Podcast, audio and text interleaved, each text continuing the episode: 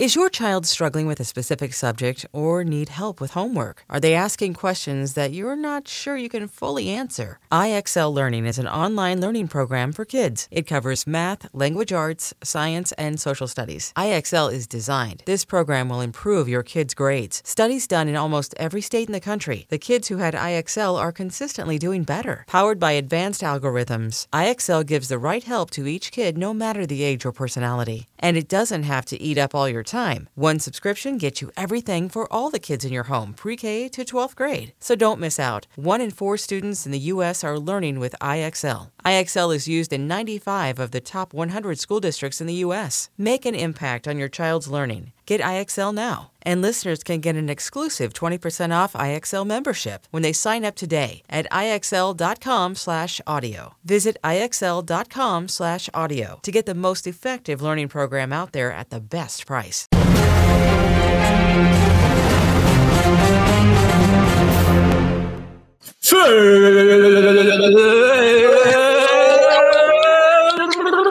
Zero episode 44 starts now. Woo! Big show today. I'm your host, Brandon Davis, joined today by Jenna Anderson.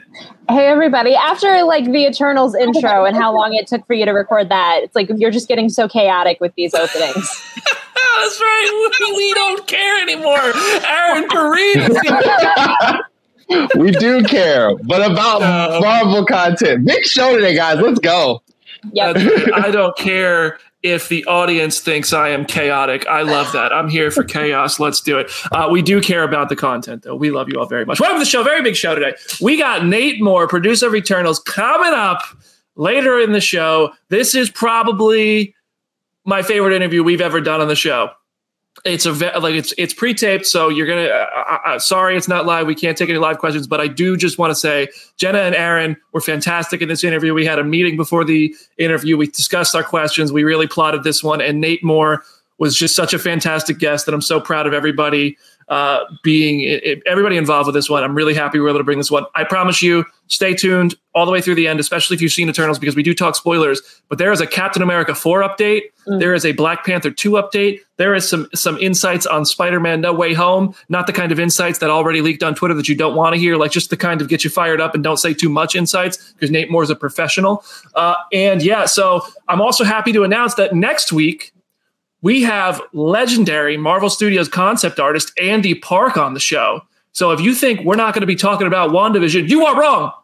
He is amazing. He has done so many awesome uh, just designs and things that we love. So Andy Park is on the show next week. We are thrilled about that. I am terrified to dive into the prep for that. It's going to be Jenna and comicbook.com's Adam Barnhardt. So and myself, and uh, it's going to be a fun one. And I'll be doing that one from LA because I'm going out to LA to host the global press conference for Marvel's Hawkeye. Wow. I am fired up about that. I don't. I announced that too. So there we go. The show's full of news. Anyway, all right. Uh, I'm I'm hyper because I'm excited about this show. I hope everybody enjoys today's show. We got to get to some news, and then we're going to get to this uh, Nate Moore interview, which I really hope you all enjoy. Um, starting with the news, Spider-Man: No Way Home leaks. I'm not going to talk about what has leaked. I don't know if I have time to cover everything that has leaked. But there were photos. I'm not going to say what was in the photos. If you've managed to steer clear of them, I promise you this is a spoiler free zone. This is a leak free zone.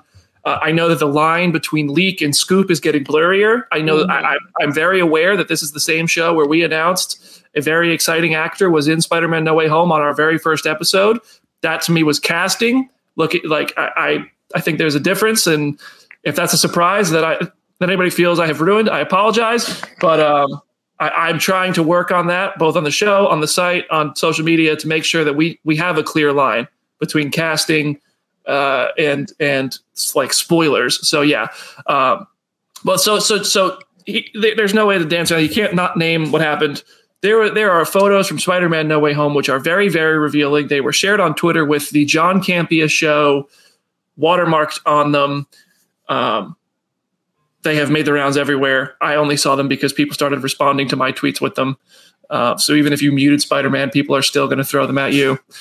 And he says that he thought they were photoshopped, and he shared them with his watermark on them because he wanted retweets and stuff. It's all very weird. Um, the big question here it's like first of all, I have two questions. The first question is like, do you guys believe that that's what happened? And I, I don't know John Campea personally. I, I'm not super familiar with the show. I'm not in the business of dragging people or anything like that. But this is a very weird situation, and I do want to hear you guys' thoughts because I'm kind of like, uh, did did did did Kevin give you a call here, and and and, and show up as the Punisher at your door? Like what what's like? I don't. This is all so weird. It's weird to put the watermark on someone else's work. Um, uh, Aaron, you're at the top, unfortunately for you. Uh, oh yeah, I know, right? I have to follow this. Um, so a couple things, right? It's not in, in working in social media and making memes for a corporation or some sort of like outlet you get your work taken very, very uh, like all the time, just constantly. You see it pop up on other meme pages. You see it go through the weird like chrysalis of Facebook, and then the boomers get a hold of your stuff, and it never comes back to you ever.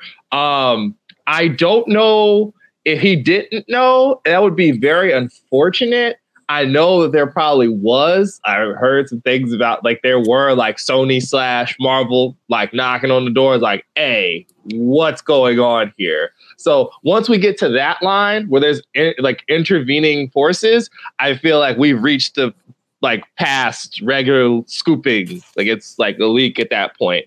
Also, unfortunately, our, our buddy Chris Killian said, if you want to go into Spider-Man unspoiled. At this point, you might just not want to be on social media at all for two months, which is a lot of time. But I don't know any other way to really solve it because you're going to get YouTube recommendations, you're going to get thumbnails, you're going to get the stuff on Twitter.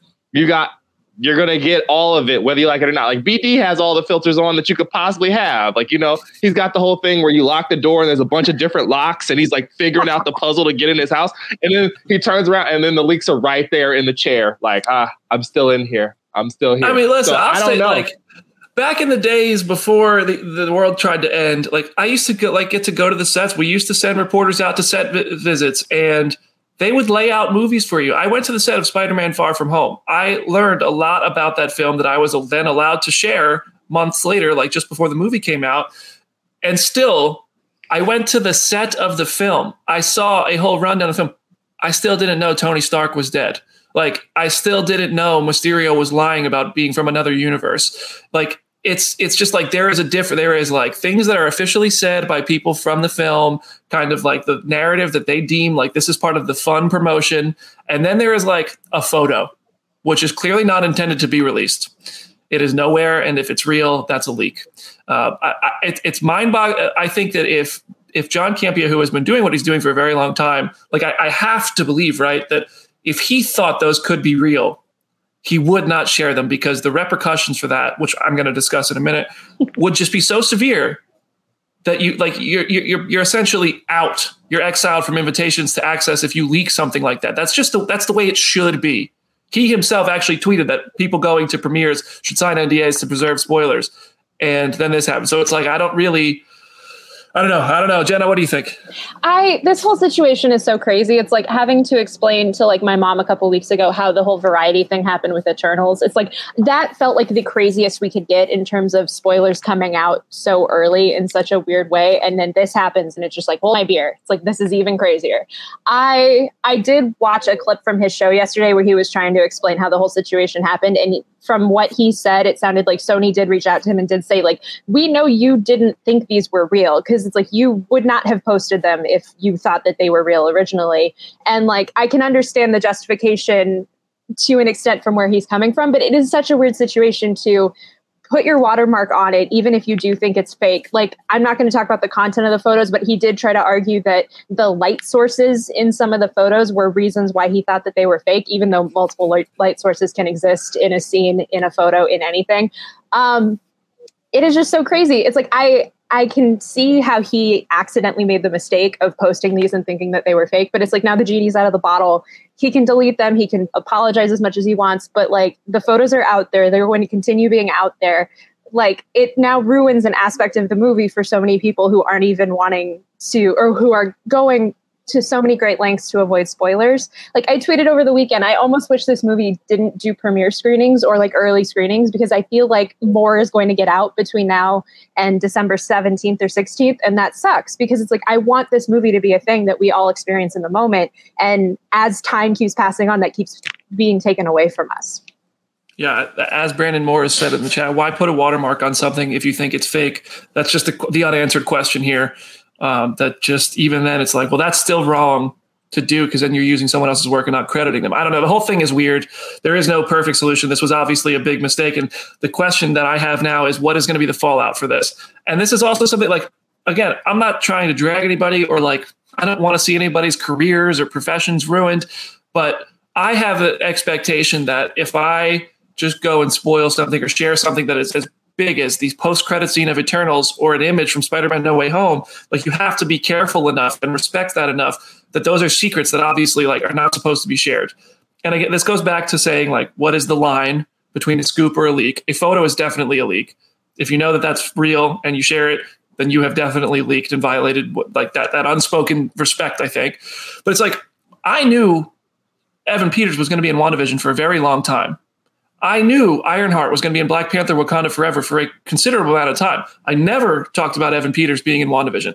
I didn't say anything about Ironheart until Kevin Feige said it in an interview with me. So, like, there is like I, am not like I know I'm not perfect in this regard either, but I, and a lot of us make like such mistakes. But it is going to be interesting because it's going to set an interesting precedent.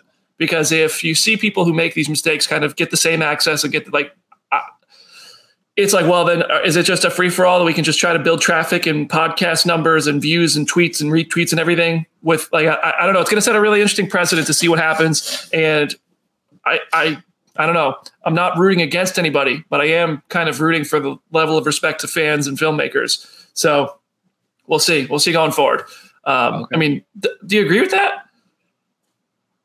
Um, I really think that at like as as just like media members, right? You you've had a lot of your access pulled back through the pandemic, like just period. Like you can't really get set visits, you can't be in locker rooms, you can't go to the press conferences in person.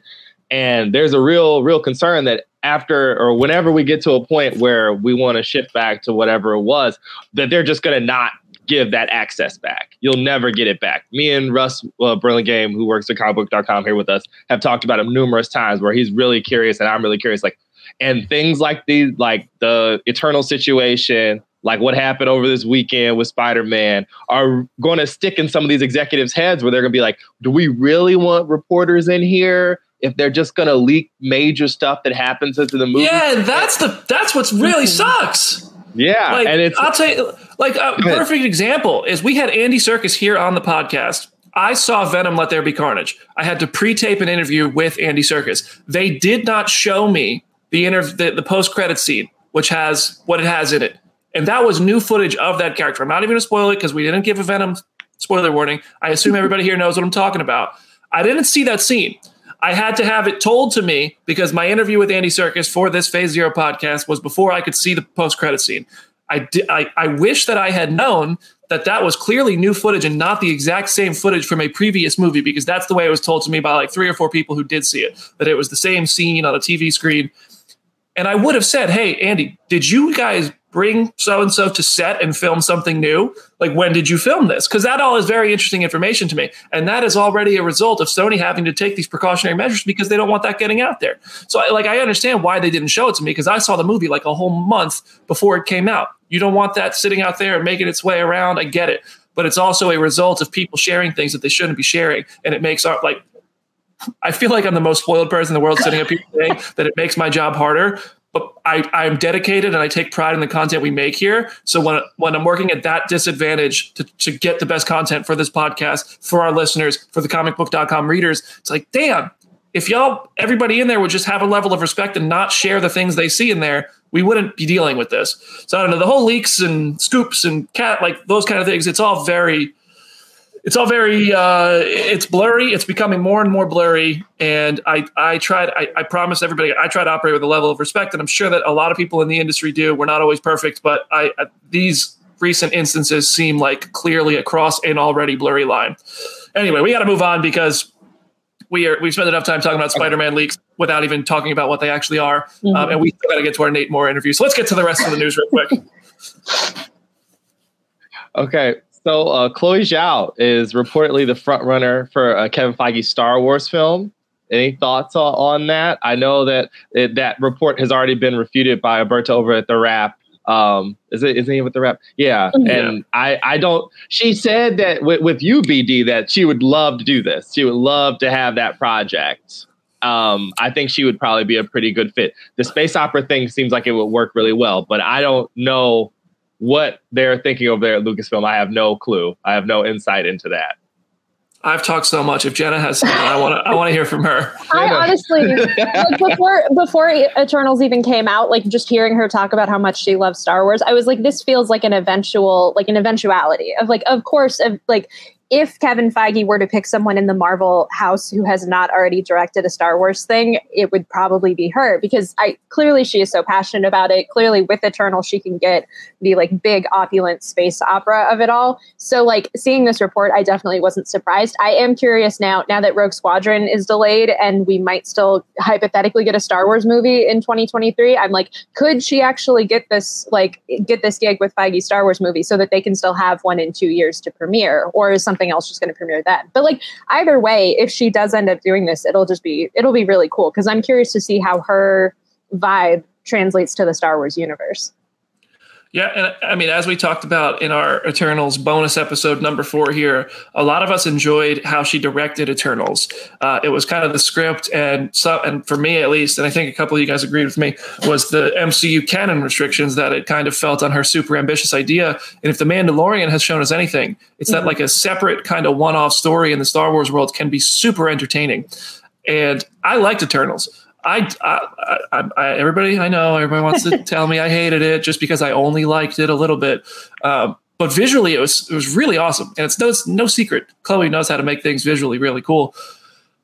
Thinking about what she could do visually with Star Wars in a canon that can allow her to be as ambitious as she wants and sprawling as she wants. I mean, I feel like we're talking about Dune type like but but even more colorful and and just like I, I don't know. That could be I think it's cool. I would Well, and it. also like Michael Waldron is writing the script, so that would just be a combination of just MCU greats at this point. Like that would just yeah, yeah, it would be awesome.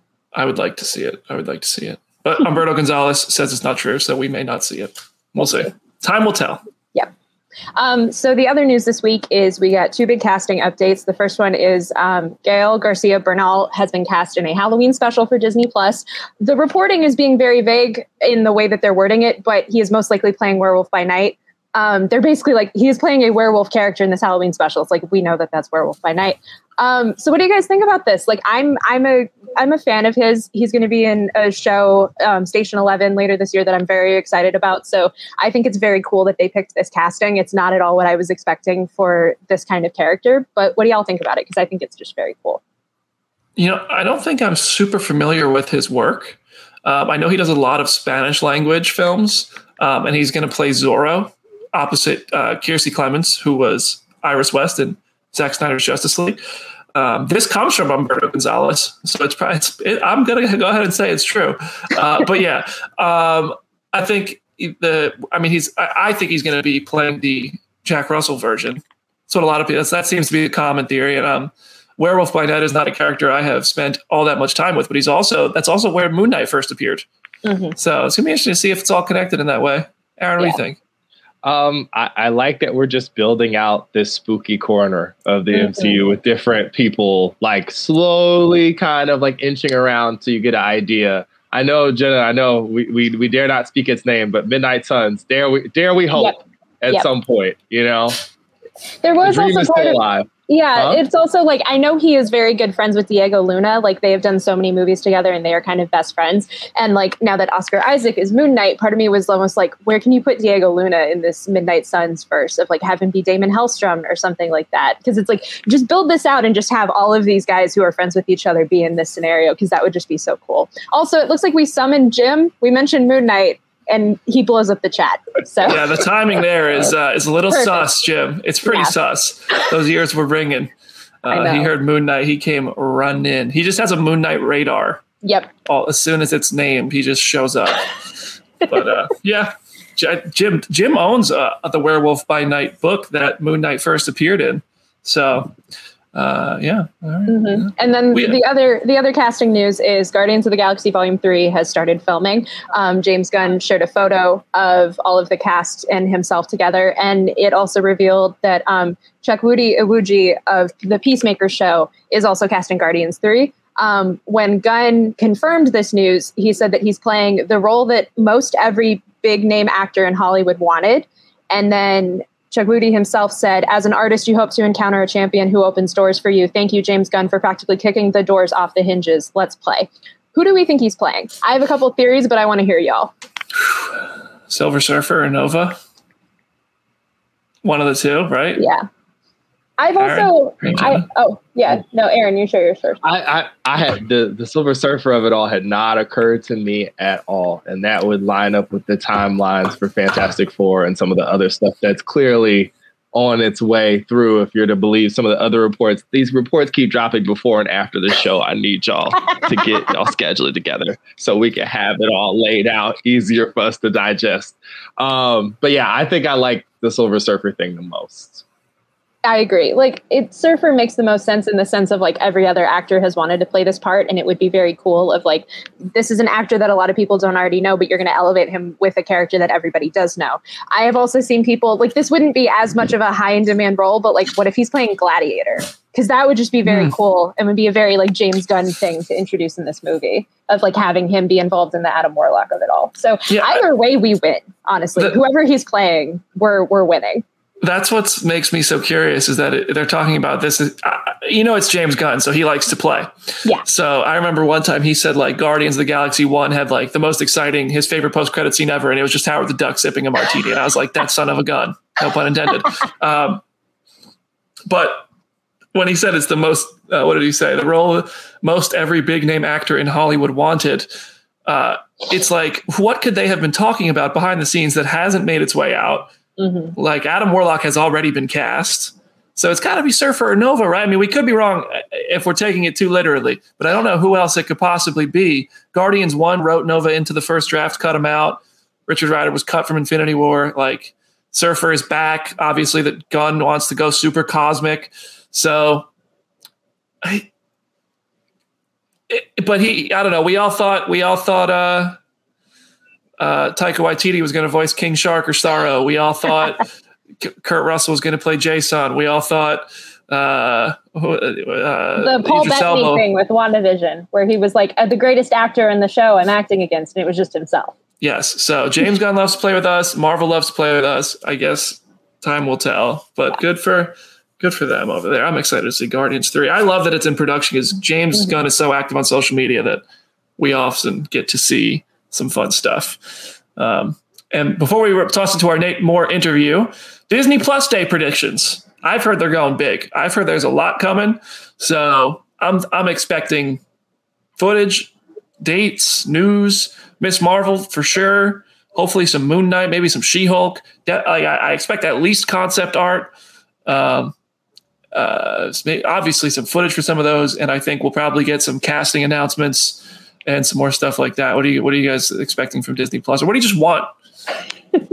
I I agree with like basically everything you just rattled off. I also hope since like Secret Invasion started filming, and I know like Armor Wars and Ironheart are like in pre-production. It's like we could even just get some sort of update for them. Like that would be really cool. But yeah, the three that you named, as as long as we get anything for them, like release date, concept art, teaser, first look photo, like I will be content, especially for She Hulk. Between me with She Hulk and Jim with Moon Knight, Friday is going to be very chaotic in the best possible way. so either way, I'm excited. I'm, Aaron, what do you want? I'm, I'm, going real out there. I I want something about Loki season two. I would Ooh, really. They haven't said nice. they haven't said anything to us about it. You have Jonathan Majors doing all this press and like being mischievous and coy like he is. So I would think that probably Ironheart and oh man, let's think something else. I something else really out there, but I don't know. I have no. I idea. bet you we get a whole new show announcement. Oh, absolutely, yeah, yeah, if like not, some, if not multiple. Yeah, some some new character that all of us are going to go. Oh, of course, of course, they're here is going to happen, and we're all going to be like, what?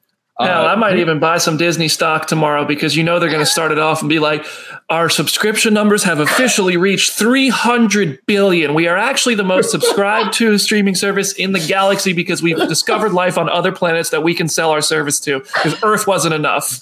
So I think they're just going to have so much to announce. Yeah.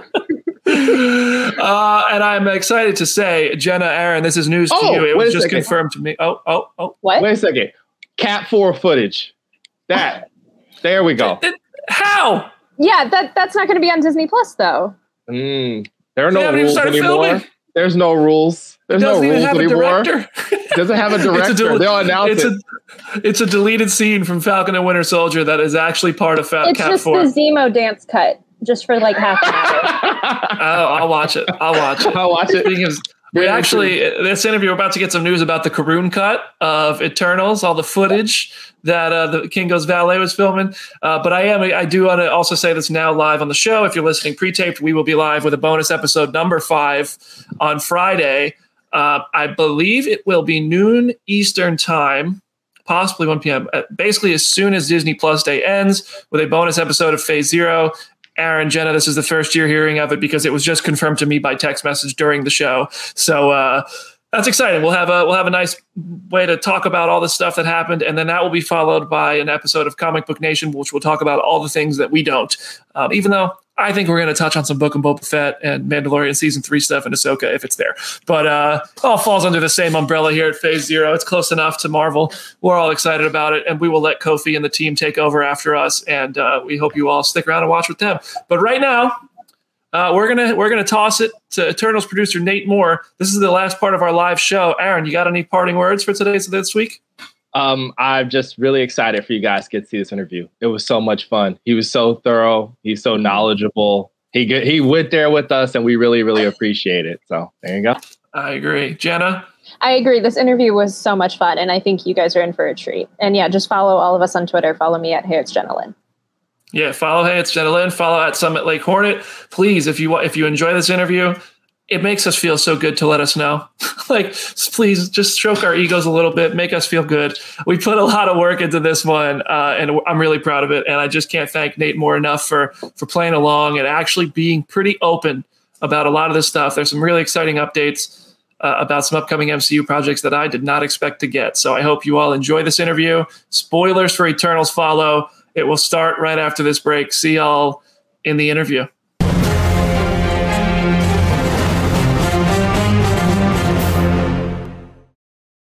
Selling a little or a lot?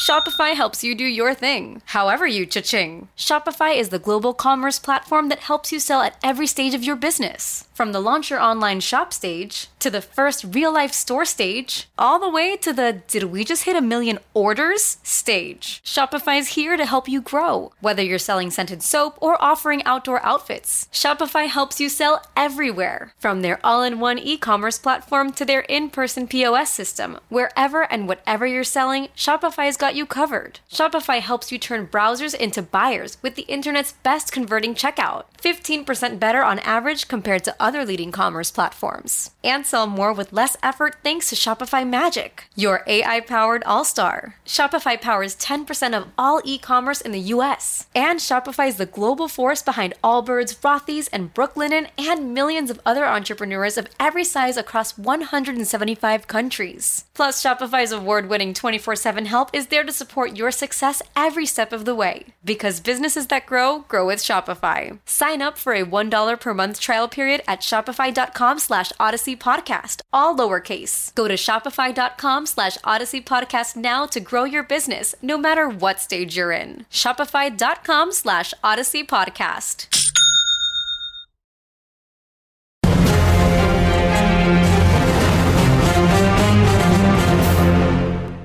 Uh, we're very excited for this half of the show. Uh, we have a very special guest who is going to be discussing Eternals with us. Full spoilers. If you haven't seen the movie yet, first of all, what are you doing? Second of all, watch it and come back before you have it ruined for you. There are some big twists and turns, and you don't want to have them ruined. This man is the VP of Production and Development at Marvel Studios, producer of Captain America, The Winter Soldier, and Civil War, Black Panther, The Falcon and the Winter Soldier, and now Eternals. Live on Phase Zero. Well, not live. This is pre-taped. But joining us on Phase Zero is Mr. Nate Moore. Nate, welcome to the show, man. Thank you. Yeah, thanks for having me, guys. Good to good to see everybody. It is it is our pleasure, man. And we all we all have tons of questions for you, so we're just going to jump right in. Uh, first of all, we're going to jump into Eternals and your other work, uh, but I'd love to hear about you know the weekend in the life of the VP of Production and Development and the producer of the film after a movie comes out. Like, what do you do? Is it like your work is done, or is it more like we we got to do a little bit more? What happens? Yeah, I, I, our work is never done, is the truth. Especially now, between all the stuff we're making, both for theatrical and for Disney Plus, all of us are busy on multiple things. So, you know, back in the day, uh, even Captain America: Winter Soldier, you got to kind of take a victory lap and enjoy it. Um, uh, but now we're we're on to the next, and, and making sure that you know the next thing that, that each of us is responsible for is as good as possible. Hey, we appreciate your hard work. That's awesome. So, um, your last project before Eternals was Falcon and the Winter Soldier, which I feel like both of those projects have completely different size and scope of the MCU. Yeah. Um, what was your experience like working in those wildly different corners with Kari Skogland and then with Chloe Zhao? Honestly, night and day. Uh, partially because that was my first time ever trying to do anything uh, uh, television side, and and I think it's easy to think of the the Disney Plus shows as being smaller, but to some degree they're they're larger. I mean, you're talking about six hours of story. There's a lot more ground you're covering narratively. Um, that show in particular had a ton of locations because we were trying to make it feel as big and, and globe trotting as possible. Um, and I think the the asks of that show were so much different because that's a very grounded universe. We we'd sort of been there before in the Cap movies, um, but there's a lot of hand to hand action. There's a lot of gunfighting, that kind of stuff. And Eternals is a completely different vibe. So so it was an interesting gear shift to try and figure out how to make sure that show was as good as possible, but also be be doing this this film in the background. That's awesome. So, um, the film is obviously heavily influenced by Jack Kirby's work, and it feels so unique to have a superhero movie where almost all of its characters and mythos kind of stem from one creator. Mm-hmm. How did his run of Eternals influence the film from a producing standpoint? Yeah, I think uh, when we decided to do an Eternals uh, movie, I think most people assumed we would be doing Neil Gaiman's run because it was a little bit more uh, uh, current and it felt a little bit like stuff you'd seen before, like The Matrix or Harry Potter. I would say, you know, the notion that there's there's a special thing in somebody that's pulled out by a mentor. In that case, you know, Ikaris going around re rebooting the Eternals.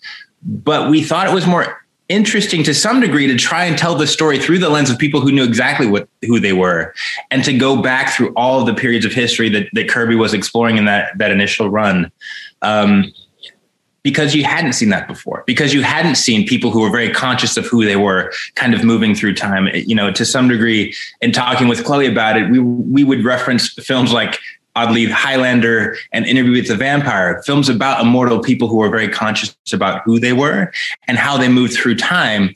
Uh, and trying to build a narrative like that for Marvel, we thought was really interesting because we just never tried it before. I definitely thought there was going to be some Gaiman influence based on uh, the trailers and stuff and like yeah. the waking everybody up going in. And I like what you guys did with it and how you visually, especially followed some Kirby stuff, and that was really cool. Yeah, yeah. Um, I read a really a really cool piece. It was from a few years ago, but while I was preparing for this discussion with you, I read a really cool piece by Kelly Carter from the Undefeated, mm-hmm. um, and there was a part of it that said that you met with Markus and McFeely when you guys were working on the Winter Soldier, and you had to explain to them like people love the Falcon Right. And uh, then that was back when you guys were introducing Anthony Mackie in uh, in the Winter Soldier. But I'm curious, were there any moments on Eternals where any cast members or producers or writers or directors or anybody came in and said like they had to explain like a, a, a character and their race and their culture and why something needs to be included or why it needs to be included in a certain way, kind of like how you had that conversation back during yeah. Winter Soldier? Not necessarily. I mean, I think Winter Soldier was interesting in that. Um, I wasn't the executive on the first movie. That was Stephen Broussard, who's still with us and amazing. And so when I inherited that property, and because the first movie was period and the second was going to be present day, I kind of came with the things that I loved about the character. And when I was a kid, I had a bunch of Captain America and Falcon comics. Like I knew Captain America as Captain America and Falcon more than I knew him as an individual. So it, it wasn't, uh, when I talked with Markus McFeely, it was just, I just was like, obviously you'd be doing Captain America and Falcon. What else are you going to do? Uh, and that wasn't necessarily the first thing they thought of, but it was something they were really interested in. Eternals was different in that we kind of uh, internally decided to do the film and then took what we thought was interesting to first the Firpos and then Chloe Zhao. So, and in doing that, I kind of did a deep dive of both the Kirby stuff, the Gaiman stuff, but also, you know, there's a run in the sort of 90s Avengers where Sersi and Dane Whitman, the Black Knight, are on it. That gets into a lot of the concepts that are in the film. Uh, and also Earth X, which was where we kind of got the idea for Tiamut being in the in the center of the Earth and sort of just pulled all of the different interesting pieces about the Eternals that I could find in publishing and then started to generate the story from that. So it was a bit of a different process creatively just because it was a brand new property. Awesome. Awesome. Hey, Nate, uh, I just wanted to ask. So the film is available in a captured, like caption screening form. Is that something you think Marvel is looking to continue? I saw a tweet from Lauren earlier where it, there's actually, interesting enough, people are wanting to sign up to learn sign language because yeah. of the movie. I read that article too. I just actually just read that this morning. Yeah, it's yeah. something we we we became more conscious of because of Lauren, frankly, but it's just something we should be doing. You know what I mean? And it's and it's unfortunate that it sometimes takes a long time for us to sort of get ahead of the curve or get to the curve, frankly. Um, but there is such a huge audience for our movies that doesn't get to see them in a way they should they should be presented with them. So, you know, this process of Eternals was great because we've been talking with a lot of exhibitors who are 100% on board. I think there just hasn't been the ask from sort of a bigger company but we haven't faced any resistance. Nobody said no, no, thank you, or it's too expensive. They're actually, it's been the reverse. People are really embracing that idea. Um, so I, I think that's great, not only because uh, for Lauren and her participation, but just again because there is an audience uh, that should get to see the film in a way that is, is best for them. That's so awesome to hear. Um, so, in talking about like characters and their stories, right? Uh, Athena's has the the sort of experience with Mahd Wy'ry, yeah. which is an element from the comics, but the movie puts its own sort of spin on it. Um, I spent a lot of time helping my mother care for my grandmother when she had dementia, and it really resonated with me. I'm like, this is really how it is. You know, there's days where you wake up yeah. and it's like, hey, Aaron, how you doing? And other ways, like, what why are we in this room? Why are we here? Like i don't that's not my cup and she's had the cup for 20 years. So how did you guys approach that? Yeah we wanted to make it feel as truthful as we could within the context of obviously this very this very unreal situation.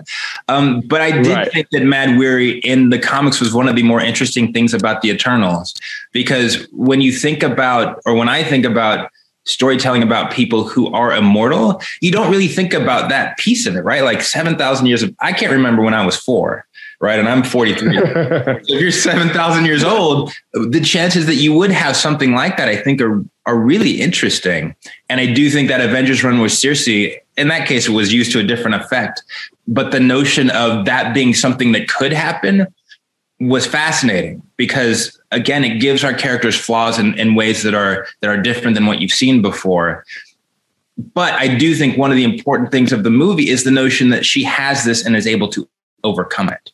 That it doesn't it doesn't knock her out of the fight forever because i do think it's also easy to stigmatize any kind of mental illness whether it be in a real context or in this comic book context and have it be the thing that that makes it so you can never fight again.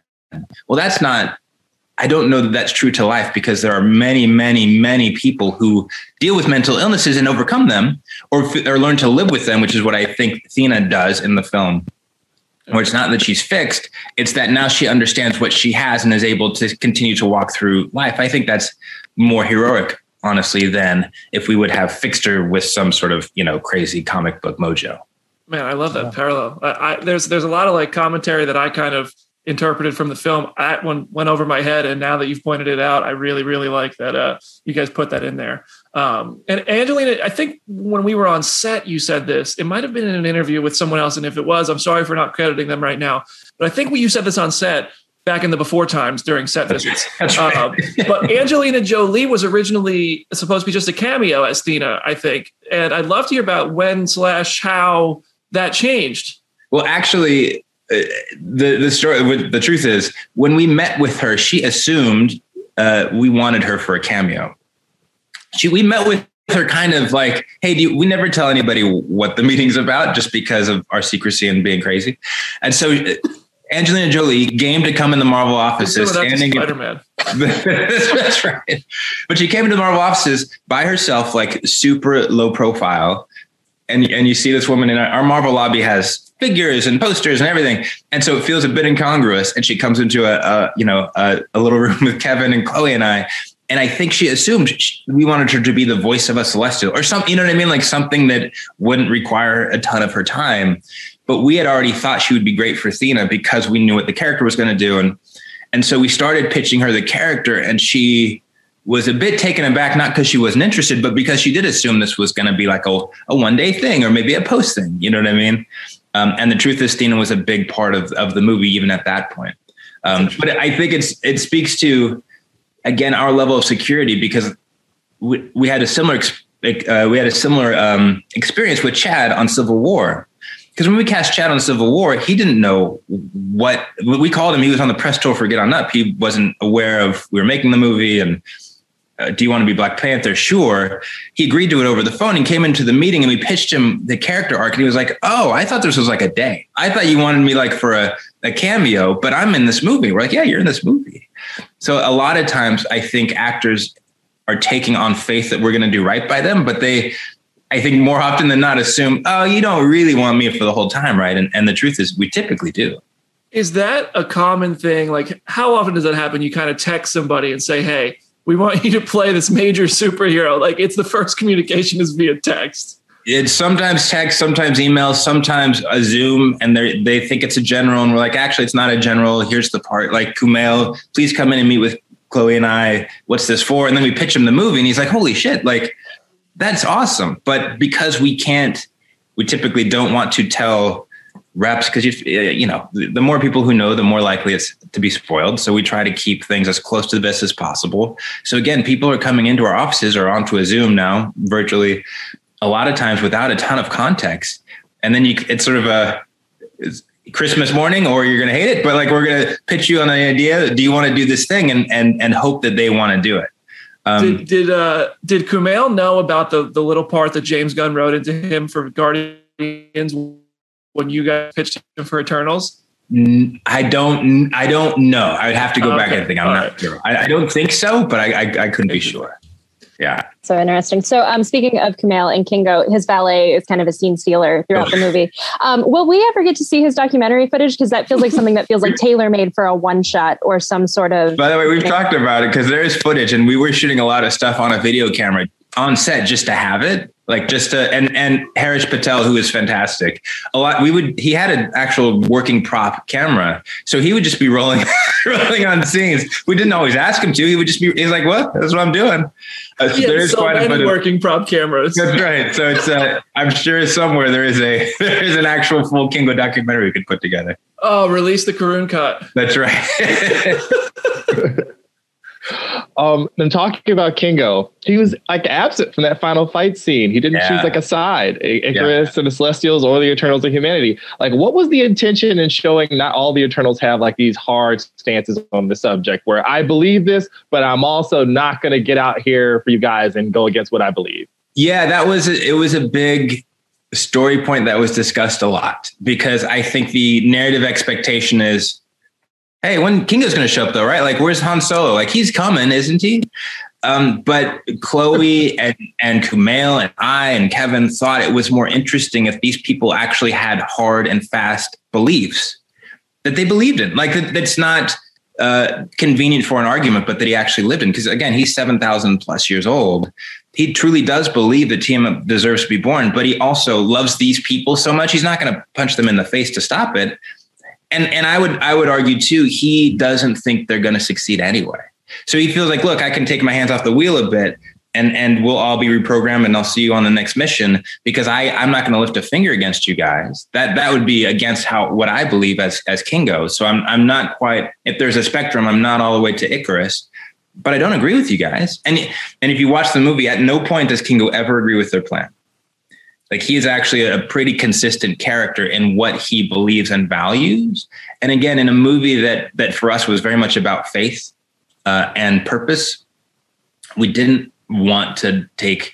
I don't want to say the easy way out, but we didn't want to take the expected route of of redeeming this guy because I don't think he would have showed up at that last fight. Is the truth. It's going to be. I'm real interested. The movie has made me really interested for their futures And I, I'm really interested to see how like that decision. I think that's part of the fun of the MCU is these characters change so much from movie to movie. Yeah. Kingo, I feel like he's going to have fallout from that decision. I'm really excited to see what you guys. I would think so, yeah, because again, these these people uh, went through that experience of battle, and some of them are going to forgive him, and I think some of them aren't. You know, it's it's.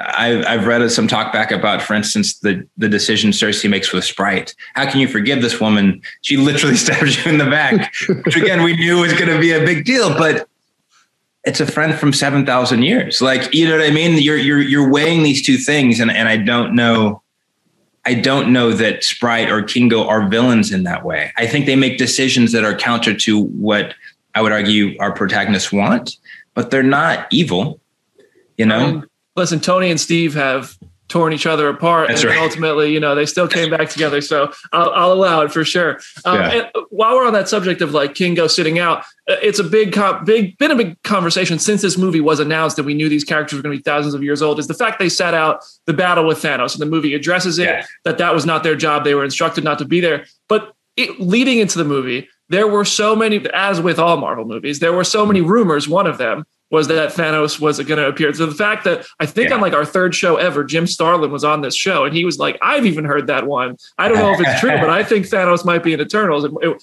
was that ever even part of a conversation? It, it honestly wasn't. It honestly wasn't. We knew this was a post Endgame movie, and I think to bring him back that quickly even would have been crazy. would have been crazy. As a fan, I would have been like, "Really, guys? You literally just got rid of that guy? You brought him back."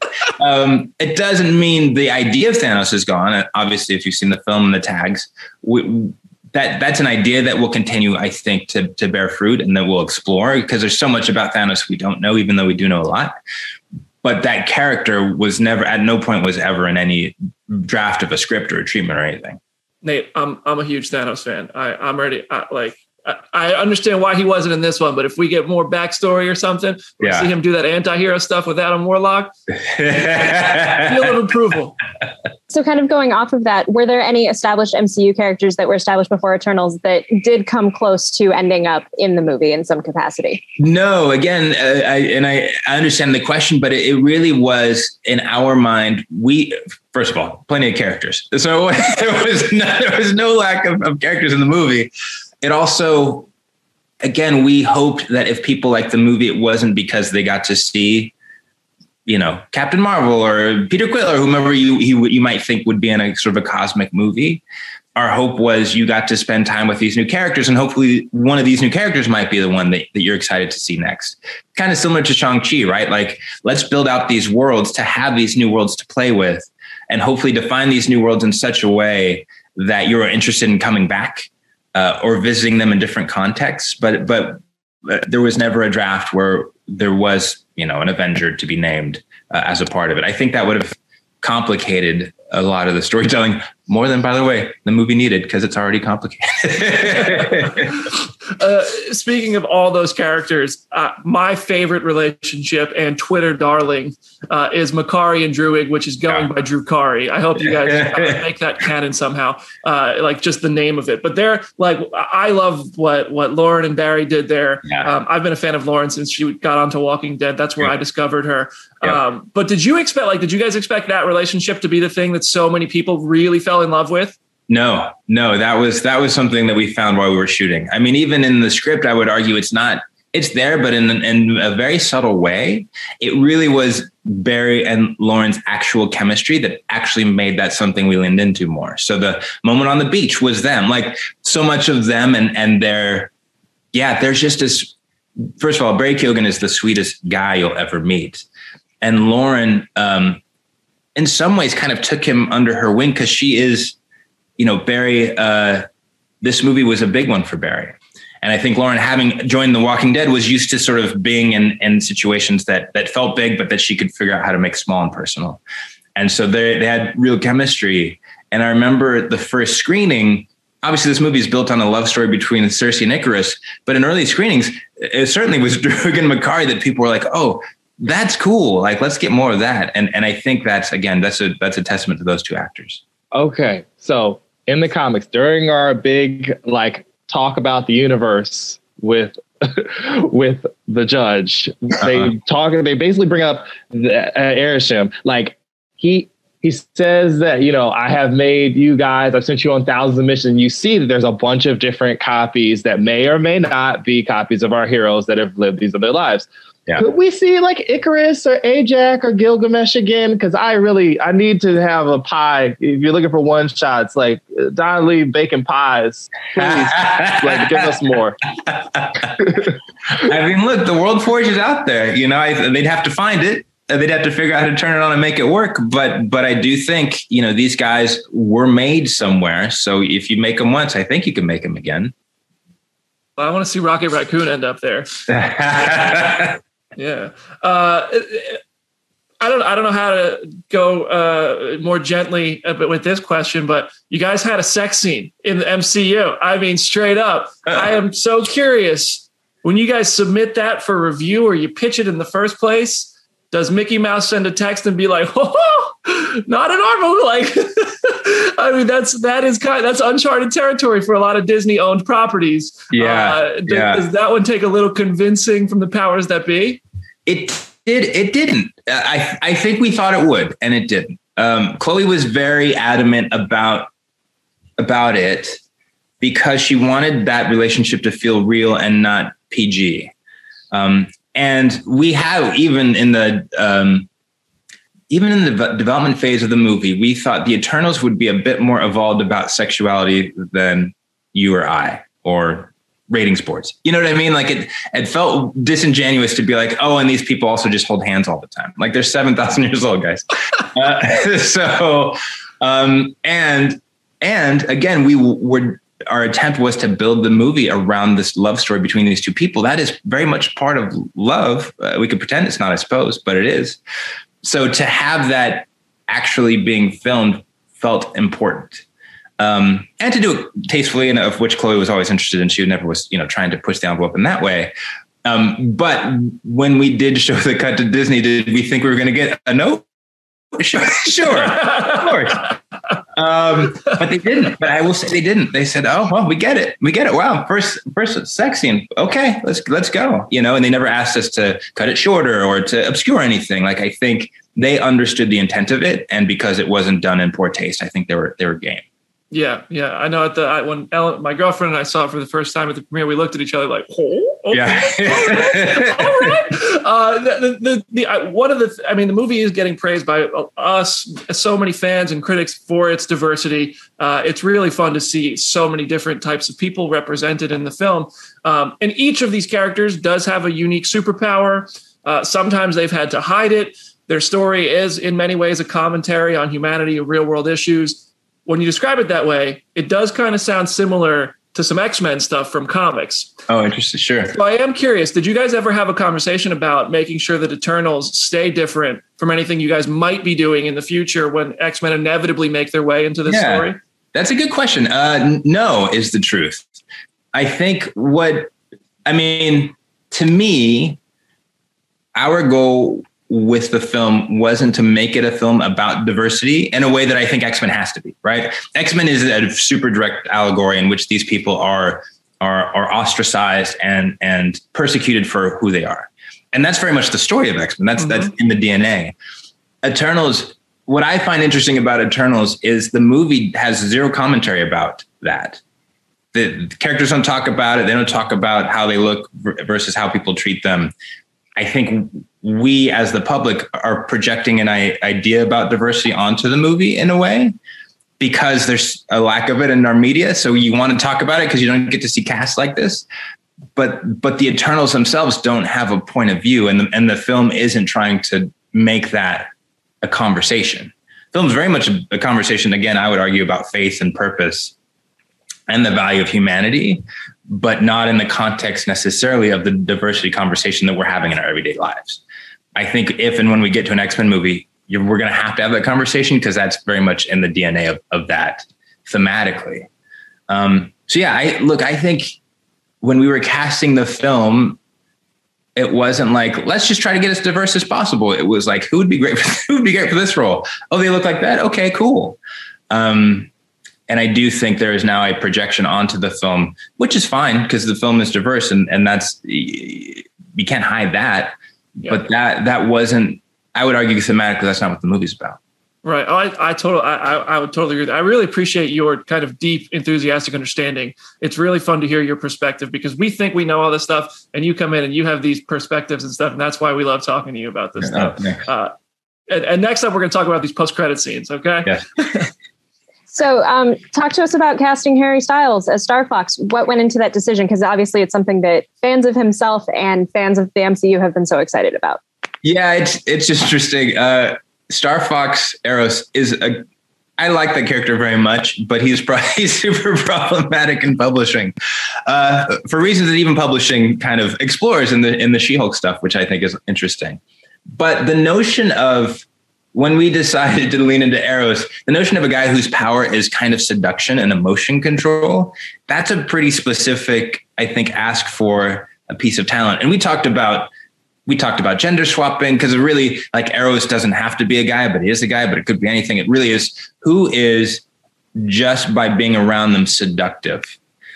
And that's a pretty short list. And Chloe is a giant admitted giant Harry Styles fan.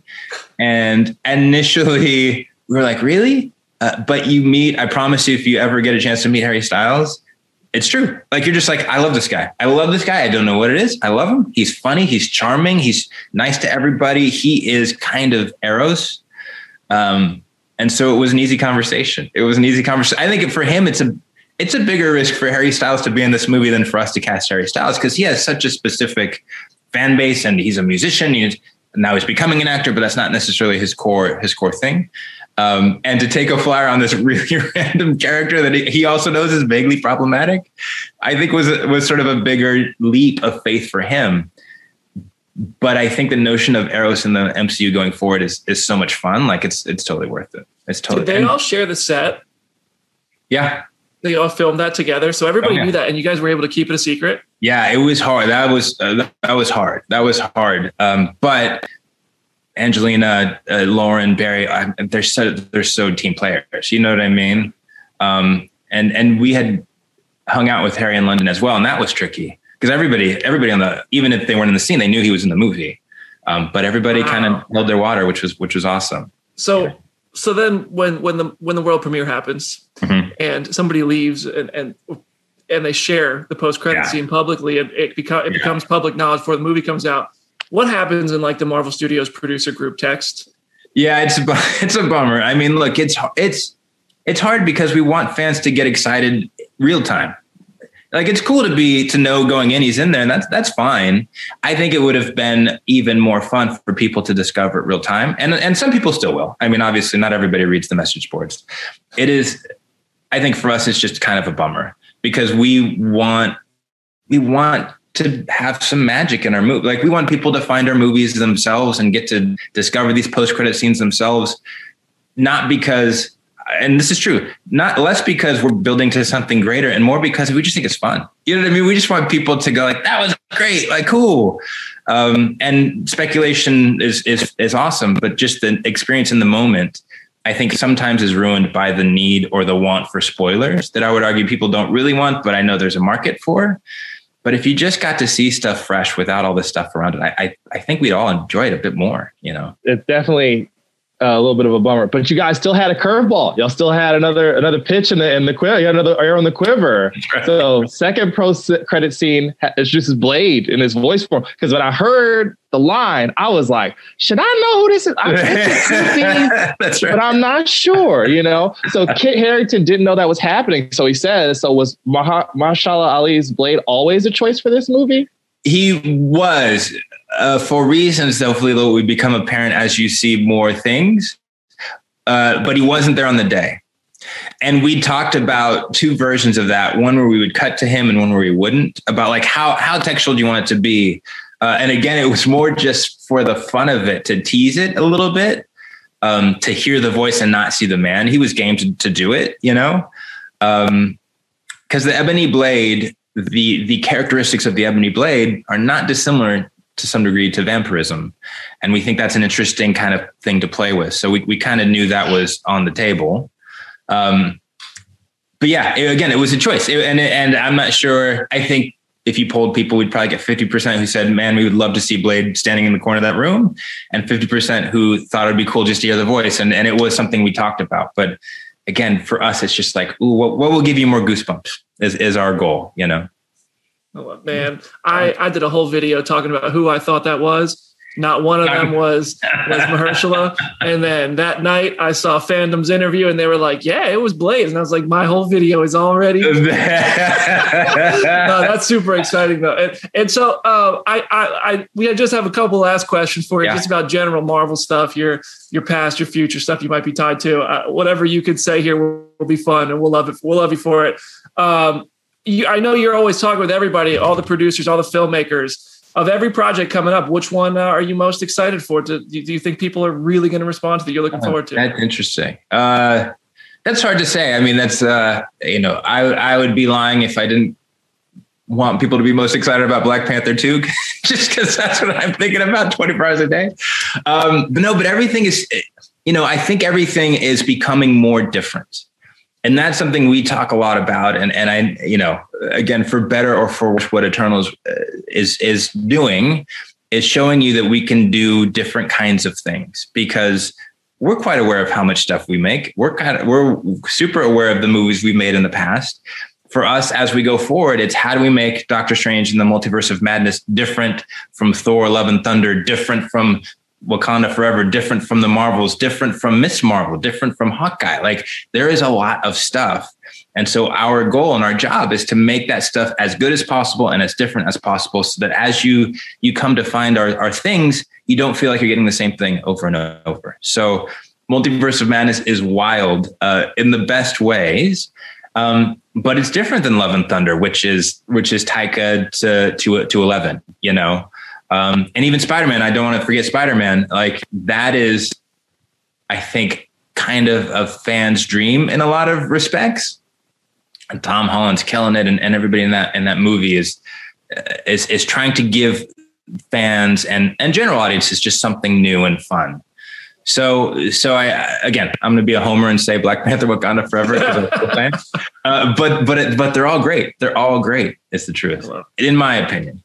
So since we're talking about Black Panther Wakanda Forever, how is it going on set? And uh, how are you going to spend all this time now that you guys are, are going to be home for the holidays, right? No, it's it's good. I mean, we there's plenty for us to be doing, you know, and and and Coogler's back, and he's a great partner, and uh, you know, I think I think this movie has a different sort of pressure on it. Obviously, with the loss of Chadwick, which was unexpected, and and and unprecedented in a way narratively to figure out how to deal with. So beyond, hey, we want to make a big fun time and people love the first movie, it's how do we sort of do right by his legacy, you know, and tell a story that isn't exploitative, which we would never ever do, but builds on the things that he loved about the property and builds on the things that he brought to the property. Um, in a way that is enjoyable, feels real, feels earned, feels organic. Um, because I think people are going to see the movie in two lenses: pure entertainment, but also cathartic. And and we have to be co- conscious of both of those lenses as we're making it. Yeah. As, as I mentioned at the top of this interview, I, I saw I've read that really cool interview uh, with with Kelly at the Undefeated, and you've done two Captain America movies. Yes. In doing Captain America, one of the things you said about going into Winter Soldier was that you wanted Falcon to not feel like a sidekick, but an equal. And I think you've really done that. Now he is Captain America. Yeah. What do you want to see? What are your hopes? I know you know what's going to happen, but what do you hope to see uh, with Anthony Mackie in that suit for Cap Four? Yeah, I think, I think it. He's not Steve Rogers, you know, and I think that's a good thing because to me, this new Cap is Rocky he's always he's going to be the underdog in any situation. He's not a super soldier. He's not 100 years old. He doesn't have the Avengers. What happens with with this guy who announces publicly, kind of without support, I'm the new Captain America? What happens next? I think is fascinating uh, because he's a he's a guy. He's a guy with wings and a shield, but he is a guy. So we're going to put him through the wringer and make him earn it, and see what happens when he is outweighed, outclassed, out you know, out everything what makes somebody Captain America? Because I don't, I'm, I'm going to argue it's not being a super soldier, and I think we're going to prove that with with Mackie and Sam Wilson. Oh, that has me ready to run through a brick wall. Speaking of just larger fan excitement, um, obviously Disney Plus Day is this Friday. What can you tease, if anything, about what fans should expect?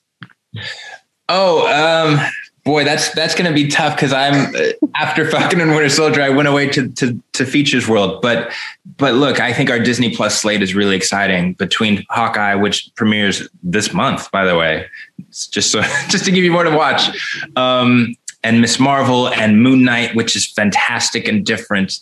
I mean, there's so much, and I have two young girls now, so I'm on the Disney Plus app every day. Uh, but there's so much Marvel content coming, both in front of and behind the scenes, that I think are going to get fans excited. And again, to me, it's always the balance of giving new stories and new narratives, but also giving a peek behind the curtain that doesn't hopefully ruin the magic. Um, but but there's there's a ton of goodies we have that I know we're about to share. So I think people should be really excited.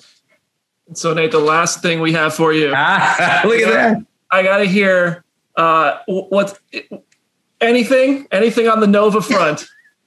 Hey man, I'll bring my own helmet. that is that is a quality helmet. I'm not sure about the mesh over the eyes, but generally that's a pretty good helmet. Out to Frankly Built for building this thing. Yeah. He's a legend.